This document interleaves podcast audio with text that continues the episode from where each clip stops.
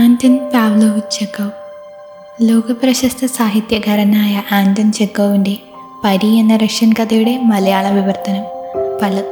വിവർത്തനം VR സന്തോഷ്. വായിക്കുന്നത് ആമി. കാർത്തിക തിരുനാൾ, GVHSS, Manacaud.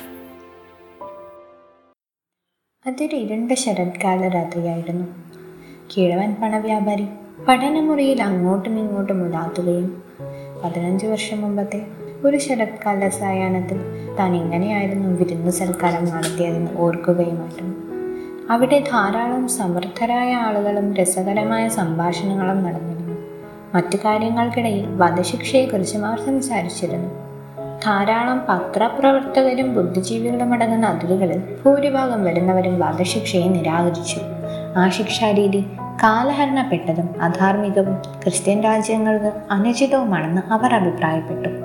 വധശിക്ഷയ്ക്ക് പകരം എല്ലായിടത്തും ജീവപര്യന്തം തടവ് ശിക്ഷ വരണമെന്നായിരുന്നു അവരിൽ ചിലരുടെ അഭിപ്രായം. ഞാൻ നിങ്ങളുടെ അഭിപ്രായത്തോട് യോജിക്കുന്നില്ല, അവരുടെ ആതിഥേയനായ പണവ്യാപാരി പറഞ്ഞു. ജീവപര്യന്തം തടവിനും വധശിക്ഷയ്ക്കോ വേണ്ടി ഞാൻ ശ്രമിച്ചിട്ടില്ല. എന്നാൽ കാര്യകാരണം സഹിതം ഒരാൾ വിധിക്കുകയാണെങ്കിൽ വധശിക്ഷ ജീവപര്യന്തം തടവിനേക്കാൾ ധാർമ്മികവും മനുഷ്യത്വപരവുമാണ്. വധശിക്ഷ ഒരാളെ ഒറ്റയടിക്ക് കൊല്ലുകയാണെങ്കിൽ ആജീവനാന്ത തടവ് അയാളെ ഇഞ്ചിഞ്ചായി കൊല്ലുകയാണ്. ഏതാനും നിമിഷങ്ങൾക്കുള്ളിൽ നിങ്ങളെ കൊല്ലുന്ന ആൾ, അത് വളരെ വർഷങ്ങളെടുത്ത് നിങ്ങളിൽ നിന്ന് ജീവൻ വലിച്ചെടുത്ത് ഇല്ലാതാക്കുന്ന ആളും ആരാണ് കൂടുതൽ മനുഷ്യത്വമുള്ള ആരാചാരം? രണ്ടും ഒരുപോലെ അധാർമികമാണ്, അതിഥികളിൽ ഒരാൾ അഭിപ്രായപ്പെട്ടു. കാരണം അവയ്ക്ക് രണ്ടിനും ഒരേ ലക്ഷ്യം തന്നെയാണ്, ജീവൻ എടുക്കുക. രാഷ്ട്രം ദൈവമല്ല. ആവശ്യമുള്ളപ്പോൾ വീണ്ടെടുക്കാനാവാത്തതിനെ എടുത്തു മാറ്റാനും അവകാശമില്ല. അതിഥികൾക്കിടയിൽ 25 വയസ്സുള്ള ഒരു യുവ അഭിഭാഷകനുണ്ടായിരുന്നു. അവനോട് അഭിപ്രായം ചോദിച്ചപ്പോൾ അവൻ പറഞ്ഞു, വധശിക്ഷയും ജീവപര്യന്തവും ഒരുപോലെ അധാർമികമാണെങ്കിലും വധശിക്ഷയ്ക്കും ജീവപര്യന്തം തടവ് ശിക്ഷയ്ക്കും ഇടയിൽ ഏതെങ്കിലും ഒന്ന് തിരഞ്ഞെടുക്കേണ്ടി വന്നാൽ ഞാൻ തീർച്ചയായും രണ്ടാമത്തേത് തിരഞ്ഞെടുക്കും. എങ്ങനെയെങ്കിലും ജീവനോടെ ഇരിക്കുന്നതാണല്ലോ നല്ലത്. അതുമായി ബന്ധപ്പെട്ട് സജീവമായൊരു ചർച്ച തന്നെ ഉയർന്നു വന്നു. അക്കാലത്ത് ചെറുപ്പവും ക്ഷുഭിതനുമായ പണവ്യാപാരി ആവേശഭരിതനായി മുഷ്ടികൊണ്ട് പെട്ടെന്ന് മേശമേലിടിച്ച് ചെറുപ്പക്കാരനോട് ആക്രോശിച്ചു. അത് ശരിയല്ല. 5 വർഷം നിങ്ങൾക്ക് ഏകാന്ത തടവിൽ കഴിയാനാവില്ലെന്ന് ഞാൻ 2 ദശലക്ഷത്തിന് വേണമെങ്കിലും പന്തയം വയ്ക്കാം. നിങ്ങൾ ആത്മാർത്ഥമായി വിചാരിക്കുന്നുവെങ്കിൽ, യുവാവ് പറഞ്ഞു, ഞാനത് സ്വീകരിക്കാം. 5 അല്ല 15 വർഷം ഞാൻ തടവിൽ കഴിയും. 15 ഉറപ്പിച്ചു, പണവ്യാപാരി ഉറക്കി വിളിച്ചു പറഞ്ഞു. മാന്യരെ, ഞാൻ 2 ദശലക്ഷത്തിന് പന്തയം വെച്ചിരിക്കുന്നു. സമ്മതിച്ചു. നിങ്ങൾ ദശലക്ഷങ്ങൾക്കും ഞാൻ എൻ്റെ സ്വാതന്ത്ര്യവും പണയം വെച്ചിരിക്കുന്നു, യുവാവ് പറഞ്ഞു. ഭ്രാന്തവും വിവേകശൂന്യവുമായ ആ പന്തയം നടപ്പിൽ വന്നു. കണക്കറ്റ ദശലക്ഷങ്ങൾ കയ്യിലുള്ള ദുഷിച്ച ബാലിശ സ്വഭാവമുള്ള പണവ്യാപാരി പന്തയത്തിൽ ആഹ്ലാദിച്ചു. അത്താഴ സമയത്ത് അയാൾ യുവാവിന് കളിയാക്കിക്കൊണ്ടു, സമയം കിട്ടുമ്പോൾ നന്നായി ഒന്ന് ചിന്തിച്ചു നോക്കൂ ചെറുപ്പക്കാരാ. എനിക്ക് 2 ദശലക്ഷം എന്നത് നിസ്സാര കാര്യമാണ്. പക്ഷെ നിങ്ങളുടെ ജീവിതത്തിലെ ഏറ്റവും നല്ല 3-4 വർഷങ്ങൾ നഷ്ടപ്പെടുകയാണ്.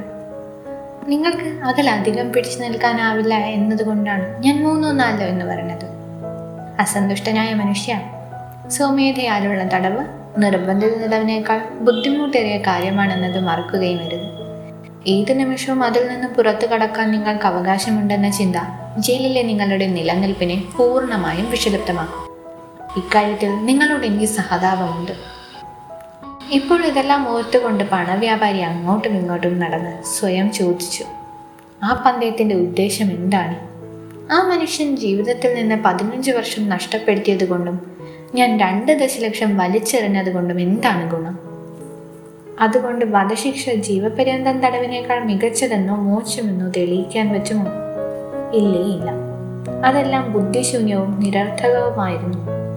എൻ്റെ ഭാഗത്തു നിന്നുള്ളത് ലാളനക്കാരൻ്റെ മനഃശാഞ്ചല്യമായിരുന്നു. അവൻ്റെ ഭാഗത്തു നിന്നുള്ളത് പണത്തോടുള്ള അഭ്യർത്ഥി. അന്ന് വൈകുന്നേരം തുടർന്ന് എന്താണ് സംഭവിച്ചതെന്ന് അയാൾ ഓർത്തു നോക്കി. പണവ്യാപാരിയുടെ ഉദ്യാനഗൃഹങ്ങളിലൊന്നിൽ കർക്കശമായ മേൽനോട്ടത്തിൽ യുവാവ് വർഷങ്ങളോളം നീളുന്ന തടവിൽ കഴിയാമെന്നും തീരുമാനിച്ചു. 15 വർഷത്തേക്ക് ഉദ്യാനഗ്രഹത്തിൻ്റെ ഉമ്മറപ്പടി കടക്കാനോ മനുഷ്യരെ കാണാനോ മനുഷ്യശബ്ദം കേൾക്കാനോ കത്തുകളും പത്രങ്ങളും സ്വീകരിക്കാനോ സ്വാതന്ത്ര്യമില്ലെന്ന കാര്യം അവർ സമ്മതിച്ചു.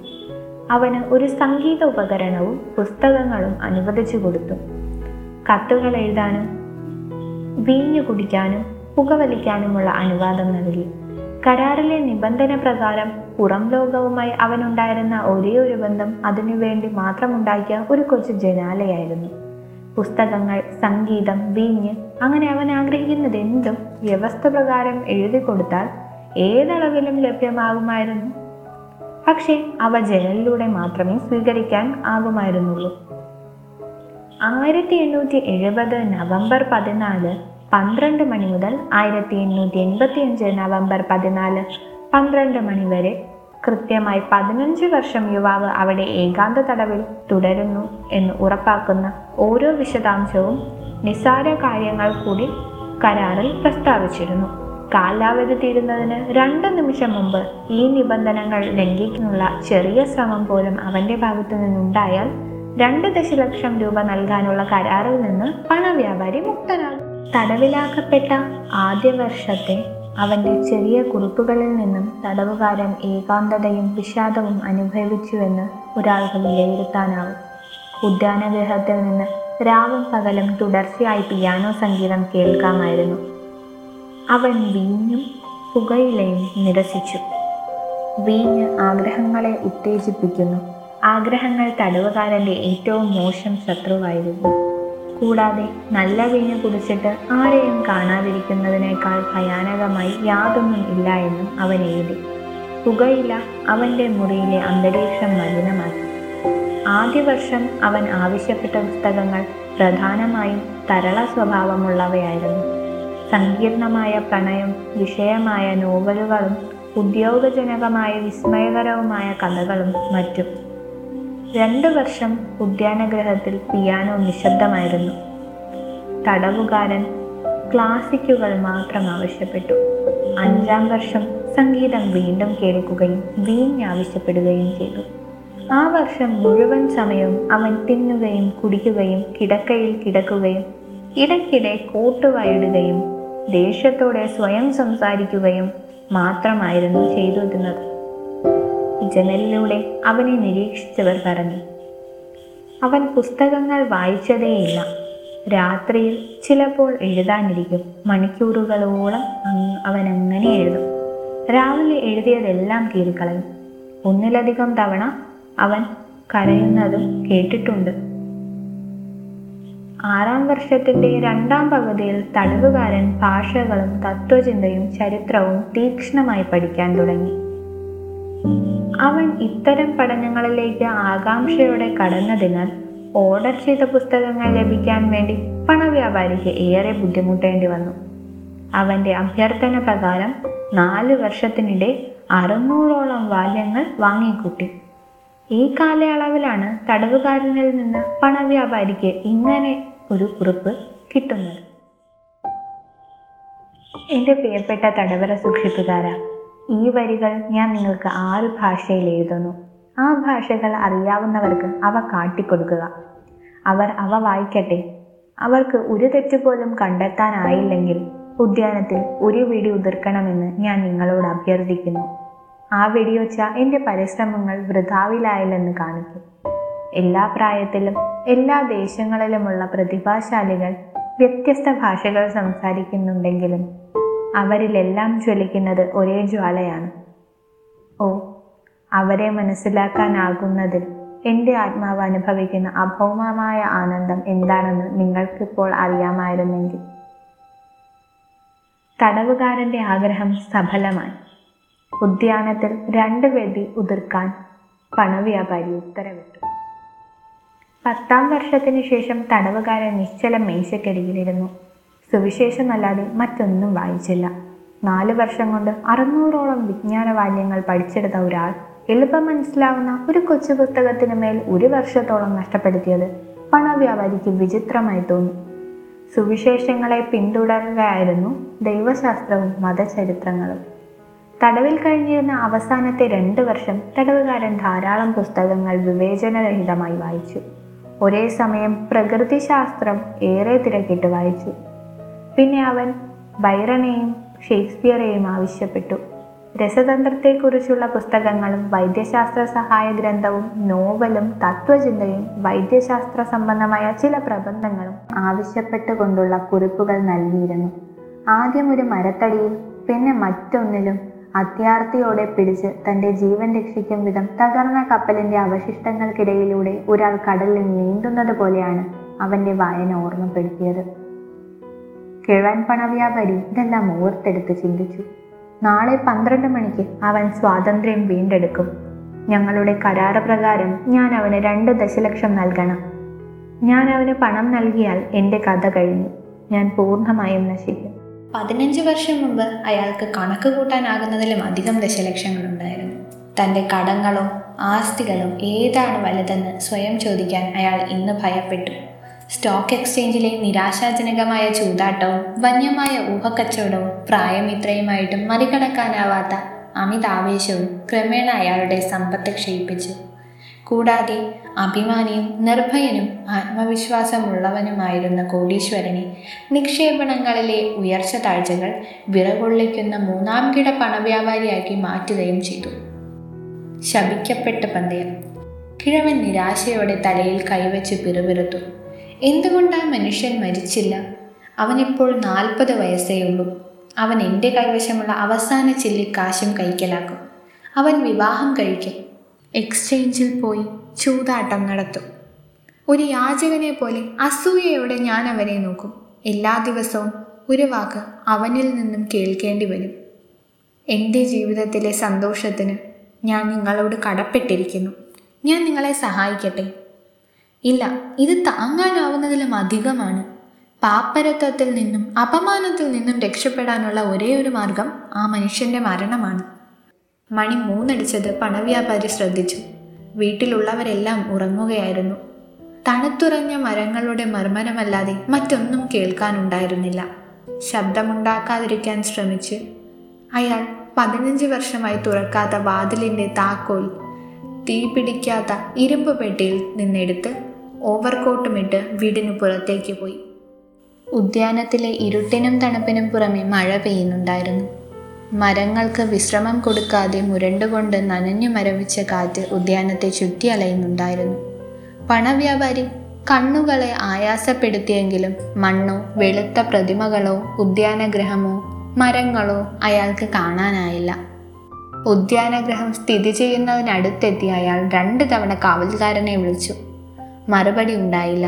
ആ കാലാവസ്ഥയിൽ നിന്ന് അഭയം തേടി കാവൽക്കാരൻ അടുക്കളയിലോ ലതാഗ്രഹത്തിലോ ഉറപ്പായും ഉറങ്ങുകയായിരിക്കണം. അപ്പോൾ എൻ്റെ ലക്ഷ്യം നിറവേറ്റാൻ എനിക്ക് ധൈര്യം വരികയാണെങ്കിൽ, കിഴവൻ വിചാരിച്ചു. സംശയം ആദ്യം കാവൽക്കാരനുമേൽ പതിയും. പടികളും വാതിലുകളും ഇരുട്ടിൽ തൊട്ടറിഞ്ഞ് അയാൾ ഉദ്യാനഗ്രഹത്തിൻ്റെ പ്രവേശന കവാടത്തിലേക്ക് പോയി.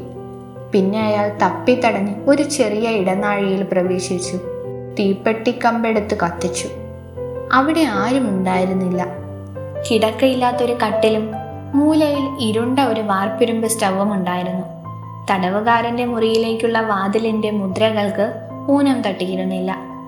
തീക്കമ്പിലെ വെളിച്ചമണഞ്ഞപ്പോൾ വികാരം കൊണ്ട് വിറച്ച കിഴവൻ ചെറിയ ജനലിലൂടെ ഒളിഞ്ഞു നോക്കി. തടവുമുറിയിൽ ഒരു മെഴുകുതിരി മങ്ങി കത്തുന്നുണ്ടായിരുന്നു. അവൻ മേശയ്ക്കരികിൽ ഇരിക്കുന്നുണ്ടായിരുന്നു. അവൻ്റെ പുറവും തലയിലെ മുടിയും കൈകളുമല്ലാതെ മറ്റൊന്നും കാണാനായില്ല. മേശപ്പുറത്ത് 2 ചാരുകസേരകളിലും മേശയ്ക്കടുത്തുള്ള പരവതാനിയിലും തുറന്ന പുസ്തകങ്ങൾ കിടന്നിരുന്നു. 5 നിമിഷത്തിനു ശേഷം തടവുകാരൻ ഒരിക്കൽ പോലും അനങ്ങിയില്ല. 15 വർഷത്തെ തടവ് അവനെ അനങ്ങാതിരിക്കാൻ പഠിപ്പിച്ചിട്ടുണ്ടായിരുന്നു. പണവ്യാപാരി വിരലുകൾ കൊണ്ട് ജനലിൽ തട്ടി. തടവുകാരനിൽ നിന്നും പ്രതികരണമായി യാതൊരു അനക്കവും ഉണ്ടായില്ല. അയാൾ ശ്രദ്ധാപൂർവം വാതിലിൻ്റെ മുദ്രകൾ പൊളിച്ച് താക്കോൽ പഴുതിലൂടെ താക്കോലിൽ തുരുമ്പിച്ച പൂട്ട് ഒരു ഇടർച്ച ശബ്ദം പുറപ്പെടുവിപ്പിച്ചു. വാതിൽ കിരകിരുത്തു. കാലൊച്ചയും അമ്പരപ്പിക്കുന്ന നിലവിളിയും കേൾക്കുമെന്ന് പണവ്യാപാരി പ്രതീക്ഷിച്ചെങ്കിലും 3 നിമിഷത്തിനു ശേഷവും ഉദ്യാനഗ്രഹം എന്നത്തെയും പോലെ നിശബ്ദമായിരുന്നു. അയാൾ അകത്തേക്ക് കടക്കാൻ തീരുമാനിച്ചു. മേശയ്ക്കരികിൽ സാധാരണ മനുഷ്യരിൽ നിന്നും വ്യത്യസ്തമായി ഒരാൾ അനങ്ങാതെയിരുന്നു. ഒരു സ്ത്രീയുടേതെന്ന പോലെ നീണ്ടു ചുരുണ്ട മുടിയും ഒതുക്കമറ്റ താടിയുമായി എല്ലിന്മേൽ തൊലി ചുറ്റി അസ്ഥികൂടമായി അവൻ മാറിയിരുന്നു. അവശമുഖം മൺനിറം കലർന്ന മഞ്ഞയായിരുന്നു. അവൻ്റെ കവിളുകൾ പൊള്ളയും പിൻഭാഗം ഇടിഞ്ഞു മെലിഞ്ഞതുമായിരുന്നു. രോമം നിറഞ്ഞ അവൻ്റെ ശിരസ് താങ്ങിയ കൈ ഏറെ മെലിഞ്ഞതും മൃദുവുമായതിനാൽ കാഴ്ചയിൽ ഭയാനകമായിരുന്നു അത്. അവൻ്റെ തലമുടിയിൽ ഇതിനകം തന്നെ വെള്ളി വര വീണിരുന്നു. ശോഷിച്ചതും പ്രായം തോന്നിക്കുന്നതുമായ മുഖം കണ്ടാൽ അവന് 40 വയസ്സ് മാത്രമാണുള്ളതെന്ന് ആരും വിശ്വസിക്കുകയില്ല. അവൻ മയക്കത്തിലായിരുന്നു. അവൻ്റെ കുനിഞ്ഞ ശിരസിന് മുന്നിൽ മേശപ്പുറത്ത് ഒരു കടലാസ് കഷ്ണം കിടന്നിരുന്നു. അതിൽ മനോഹരമായ കൈയക്ഷരത്തിൽ എന്തോ എഴുതിയിരുന്നു. പാവം ജന്തു, പണവ്യാപാരി വിചാരിച്ചു. അവൻ ഉറങ്ങുകയാണ്, മിക്കവാറും ദശലക്ഷങ്ങളെക്കുറിച്ച് സ്വപ്നം കാണുകയുമാണ്. പാതി മരിച്ച ആ മനുഷ്യനെ എടുത്ത് കട്ടിലിലേക്കിട്ട് തലയണ കൊണ്ടൊന്ന് അമർത്തി ചെറുതായൊന്ന് ശ്വാസം മുട്ടിച്ചാൽ ഹിംസാത്മകമായ മരണത്തിൻ്റെ യാതൊരു സൂചനയും ഏറ്റവും സത്യസന്ധനായ ഒരു വിദഗ്ധന് പോലും കണ്ടെത്താനാവില്ല. എങ്കിലും അവൻ ഇവിടെ എഴുതി വെച്ചത് ആദ്യം വായിക്കാം. പണവ്യാപാരി മേശപ്പുറത്ത് നിന്ന് കടലാസ് എടുത്ത് ഇനി പറയും വിധം വായിച്ചു. നാളെ 12 മണിക്ക് ഞാൻ എൻ്റെ സ്വാതന്ത്ര്യവും മറ്റുള്ളവരുമായി സഹവസിക്കാനുള്ള അവകാശവും വീണ്ടെടുക്കും. എന്നാൽ ഞാൻ ഈ മുറി വിട്ട് സൂര്യപ്രകാശം കാണുന്നതിന് മുമ്പ് നിങ്ങളോട് ഏതാനും വാക്കുകൾ പറയേണ്ടത് ആവശ്യമാണെന്ന് തോന്നി. ശുദ്ധമായ മനസാക്ഷിയോടെ എന്നെ കാണുന്ന ദൈവത്തിന് മുന്നിലെന്ന പോലെ നിങ്ങളോട് പറയുന്നു, സ്വാതന്ത്ര്യവും ജീവിതവും ആരോഗ്യവും നിങ്ങളുടെ പുസ്തകങ്ങളിലുള്ള ലോകത്തിലെ എല്ലാ നല്ല കാര്യങ്ങളും അവജ്ഞയോട് ഞാൻ തള്ളിക്കളയുന്നു. 15 വർഷമായി ഞാൻ ഭൂമിയിലെ ജീവിതം ശ്രദ്ധാപൂർവം പഠിക്കുന്നു. ഞാൻ ഭൂമിയെയോ മനുഷ്യരെയോ കണ്ടിട്ടില്ല എന്നത് സത്യമാണെങ്കിലും നിങ്ങളുടെ പുസ്തകങ്ങളിൽ നിന്ന് ഞാൻ സുഗന്ധമുള്ള വീഞ്ഞ് കുടിച്ചു. ഞാൻ പാട്ടുകൾ പാടി, കാടുകളിൽ കലമാനെയും കാട്ടുപന്നികളെയും വേട്ടയാടി, സ്ത്രീകളെ പ്രണയിച്ചു. നിങ്ങളുടെ കവികളുടെയും പ്രതിഭാശാലികളുടെയും മാന്ത്രികത്താൽ സൃഷ്ടിക്കപ്പെട്ട മേഘങ്ങളെ പോലുള്ള സ്വർഗീയ സൗന്ദര്യങ്ങൾ രാത്രിയിൽ എന്നെ സന്ദർശിച്ചു. തലച്ചോറിനെ ചുഴലിക്കാറ്റിലാക്കുന്ന അത്ഭുതകരമായ കഥകൾ എൻ്റെ ചെവിയിൽ മന്ത്രിച്ചിട്ടുണ്ട്. നിങ്ങളുടെ പുസ്തകങ്ങളിലൂടെ ഞാൻ ആൽബ്രൂസ് മോൺബ്ലാങ്ക് കൊടുമുടികൾ കയറിയിട്ടുണ്ട്. അവിടെ നിന്ന് സൂര്യോദയവും സന്ധ്യയിൽ സൂര്യൻ ആകാശം നിറഞ്ഞു തുളുമ്പുന്നതും കടലും സമുദ്രവും സ്വർണവും സിന്ദൂരവും അണിയുന്ന പർവ്വത ശിഖരങ്ങളും ഞാൻ കണ്ടിട്ടുണ്ട്. ഹരിതവനങ്ങളും വയലുകളും പുഴകളും തടാകങ്ങളും നഗരങ്ങളും ഞാൻ കണ്ടിട്ടുണ്ട്. സാഗരമോഹിനിമാരുടെ ഗീതങ്ങളും ഇടയന്മാർ പുല്ലാങ്കുഴലിൽ പാടുന്നതും ഞാൻ കേട്ടിട്ടുണ്ട്. ദൈവത്തെക്കുറിച്ച് എന്നോട് സംവദിക്കാൻ താഴേക്ക് പറന്നു വന്ന അഴകാർന്ന പിശാചുക്കളുടെ ചിറകുകൾ ഞാൻ തൊട്ടിട്ടുണ്ട്. നിങ്ങളുടെ പുസ്തകങ്ങളുടെ അഗാധമായ കുഴിയിലേക്ക് ഞാൻ എന്നെ തള്ളിയിട്ടു. അത്ഭുതങ്ങൾ കാണിച്ചു, കൊന്നു, പട്ടണങ്ങൾ കത്തിച്ചു, പുതിയ മതങ്ങളെക്കുറിച്ച് പ്രസംഗിച്ചു, എല്ലാ സാമ്രാജ്യങ്ങളും കീഴടക്കി. നിങ്ങളുടെ പുസ്തകങ്ങൾ എനിക്ക് ജ്ഞാനം നൽകി. മനുഷ്യൻ്റെ അസ്വസ്ഥ ചിന്തകൾ യുഗങ്ങളാക്കി സൃഷ്ടിച്ചതെല്ലാം എൻ്റെ തലച്ചോറിലെ ഒരു ചെറിയ മണ്ഡലത്തിൽ ഞാൻ സമാഹരിച്ചിരുന്നു. നിങ്ങളെല്ലാവരെക്കാളും ജ്ഞാനിയാണ് ഞാനെന്ന് എനിക്കറിയാം. ഞാൻ നിങ്ങളുടെ പുസ്തകങ്ങളെ അവജ്ഞയോടെ തള്ളിക്കളയുന്നു. ജ്ഞാനത്തെയും ഈ ലോകത്തിൻ്റെ ആഗ്രഹങ്ങളെയും ഞാൻ പുച്ഛത്തോടെ തള്ളിക്കളയുന്നു. അതെല്ലാം മരീചിക പോലെ വിലയില്ലാത്തതും ക്ഷണികവും മായികവും മോഹിപ്പിക്കുന്നതുമാണ്. നിങ്ങൾ അഭിമാനിയും ജ്ഞാനിയും ശ്രേഷ്ഠനുമായിരിക്കാം, പക്ഷേ തറയുടെ ഉള്ളു തുരക്കുന്ന ചുണ്ടരിയേക്കാളും ഒട്ടും മെച്ചമില്ലാത്ത രീതിയിൽ മരണം നിങ്ങളെ ഭൂമുഖത്ത് നിന്ന് തുടച്ചു നീക്കും. നിങ്ങളുടെ പിൻഗാമികളും നിങ്ങളുടെ ചരിത്രവും നിങ്ങളുടെ അനശ്വര പ്രതിഭകളും ഭൂഗോളത്തിനൊപ്പം ഒന്നിച്ച് കത്തി നശിക്കുകയോ മരവിക്കുകയോ ചെയ്യും. നിങ്ങൾ യുക്തി നഷ്ടപ്പെട്ട് തെറ്റായ വഴി സ്വീകരിച്ചു. സത്യത്തിന് പകരം നുണയും സൗന്ദര്യത്തിന് പകരം ഭീവത്സതയും സ്വീകരിച്ചു. ചിലതരം വിചിത്രമായ സംഭവങ്ങൾ കൊണ്ട് ആപ്പിൾ മരങ്ങളുടെയും ഓറഞ്ച് മരങ്ങളുടെയും ഫലങ്ങൾക്ക് പകരം തവളയും പല്ലുകളും വേഗത്തിൽ വളർന്നാൽ നിങ്ങൾ അത്ഭുതപ്പെടും. അല്ലെങ്കിൽ റോസാപ്പൂക്കൾക്ക് വിയർക്കുന്ന കുതിരയുടെ ഗന്ധം വന്നാൽ. അതുപോലെ സ്വർഗത്തിന് പകരം ഭൂമി കൈമാറി വാങ്ങുന്ന നിങ്ങളെ ഓർത്ത് ഞാൻ അത്ഭുതപ്പെടുന്നു. എനിക്ക് നിങ്ങളെ മനസ്സിലാക്കാൻ ആഗ്രഹമില്ല. നിങ്ങൾ ജീവിക്കുന്നതെല്ലാം ഞാൻ പുച്ഛത്തോടെ എങ്ങനെയാണ് കാണുന്നതെന്ന് തെളിയിക്കാൻ വേണ്ടി ഒരിക്കൽ ഞാൻ സ്വർഗമായി സ്വപ്നം കണ്ടതും ഇപ്പോൾ അവജ്ഞയോടെ കാണുന്നതുമായ ആ 2 ദശലക്ഷം ഉപേക്ഷിക്കുന്നു. പണത്തിനായുള്ള അവകാശം നിഷേധിക്കുന്നതിൻ്റെ ഭാഗമായി നിശ്ചയിച്ച സമയത്തിന് 5:30 മണിക്കൂർ മുമ്പ് ഞാൻ ഇവിടം വിട്ടുപോകും. അങ്ങനെ ആ കരാർ തകർക്കും. പണവ്യാപാരി ഇത് വായിച്ച ശേഷം കടലാസ് മേശപ്പുറത്ത് വെച്ചു. അപരിചിതന്റെ ശിരസിൽ ചുംബിച്ചു. കരഞ്ഞുകൊണ്ട് ഉദ്യാനഗ്രഹത്തിന് പുറത്തേക്ക് പോയി. മുമ്പൊരിക്കലും സ്റ്റോക്ക് എക്സ്ചേഞ്ചിൽ കനത്ത നഷ്ടം സംഭവിച്ചപ്പോൾ പോലും തോന്നാത്ത അത്രയും വലിയ ആത്മനിന്ദ അയാൾക്കിപ്പോൾ തോന്നി. വീട്ടിലെത്തി കിടക്കയിൽ കിടന്നപ്പോൾ കണ്ണീരും വികാരത്തള്ളിച്ചയും മണിക്കൂറുകളോളം അയാളുടെ ഉറക്കം തടഞ്ഞു. പിറ്റേന്ന് രാവിലെ കാവൽക്കാർ വിളറിയ മുഖത്തോടെ ഓടിവന്ന് ഉദ്യാനഗൃഹത്തിൽ താമസിച്ചിരുന്ന മനുഷ്യൻ ജനാല വഴി പുറത്തേക്ക് ചാടിയെന്ന് ഉദ്യാനത്തിലൂടെ പ്രവേശന കവാടത്തിലേക്ക് പോയി അപ്രത്യക്ഷനായത് അവർ കണ്ടതായി അയാളോട് പറഞ്ഞു.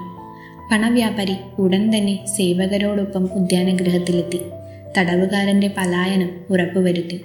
അനാവശ്യ സംസാരം ഉയരാതിരിക്കാൻ ദശലക്ഷങ്ങൾ ഉപേക്ഷിച്ചുകൊണ്ടുള്ള കത്ത് മേശപ്പുറത്ത് നിന്നെടുത്ത് അയാൾ വീട്ടിലെത്തി തീ പിടിക്കാത്ത ഇരുമ്പ് പെട്ടിയിൽ വെച്ച് പൂട്ടി.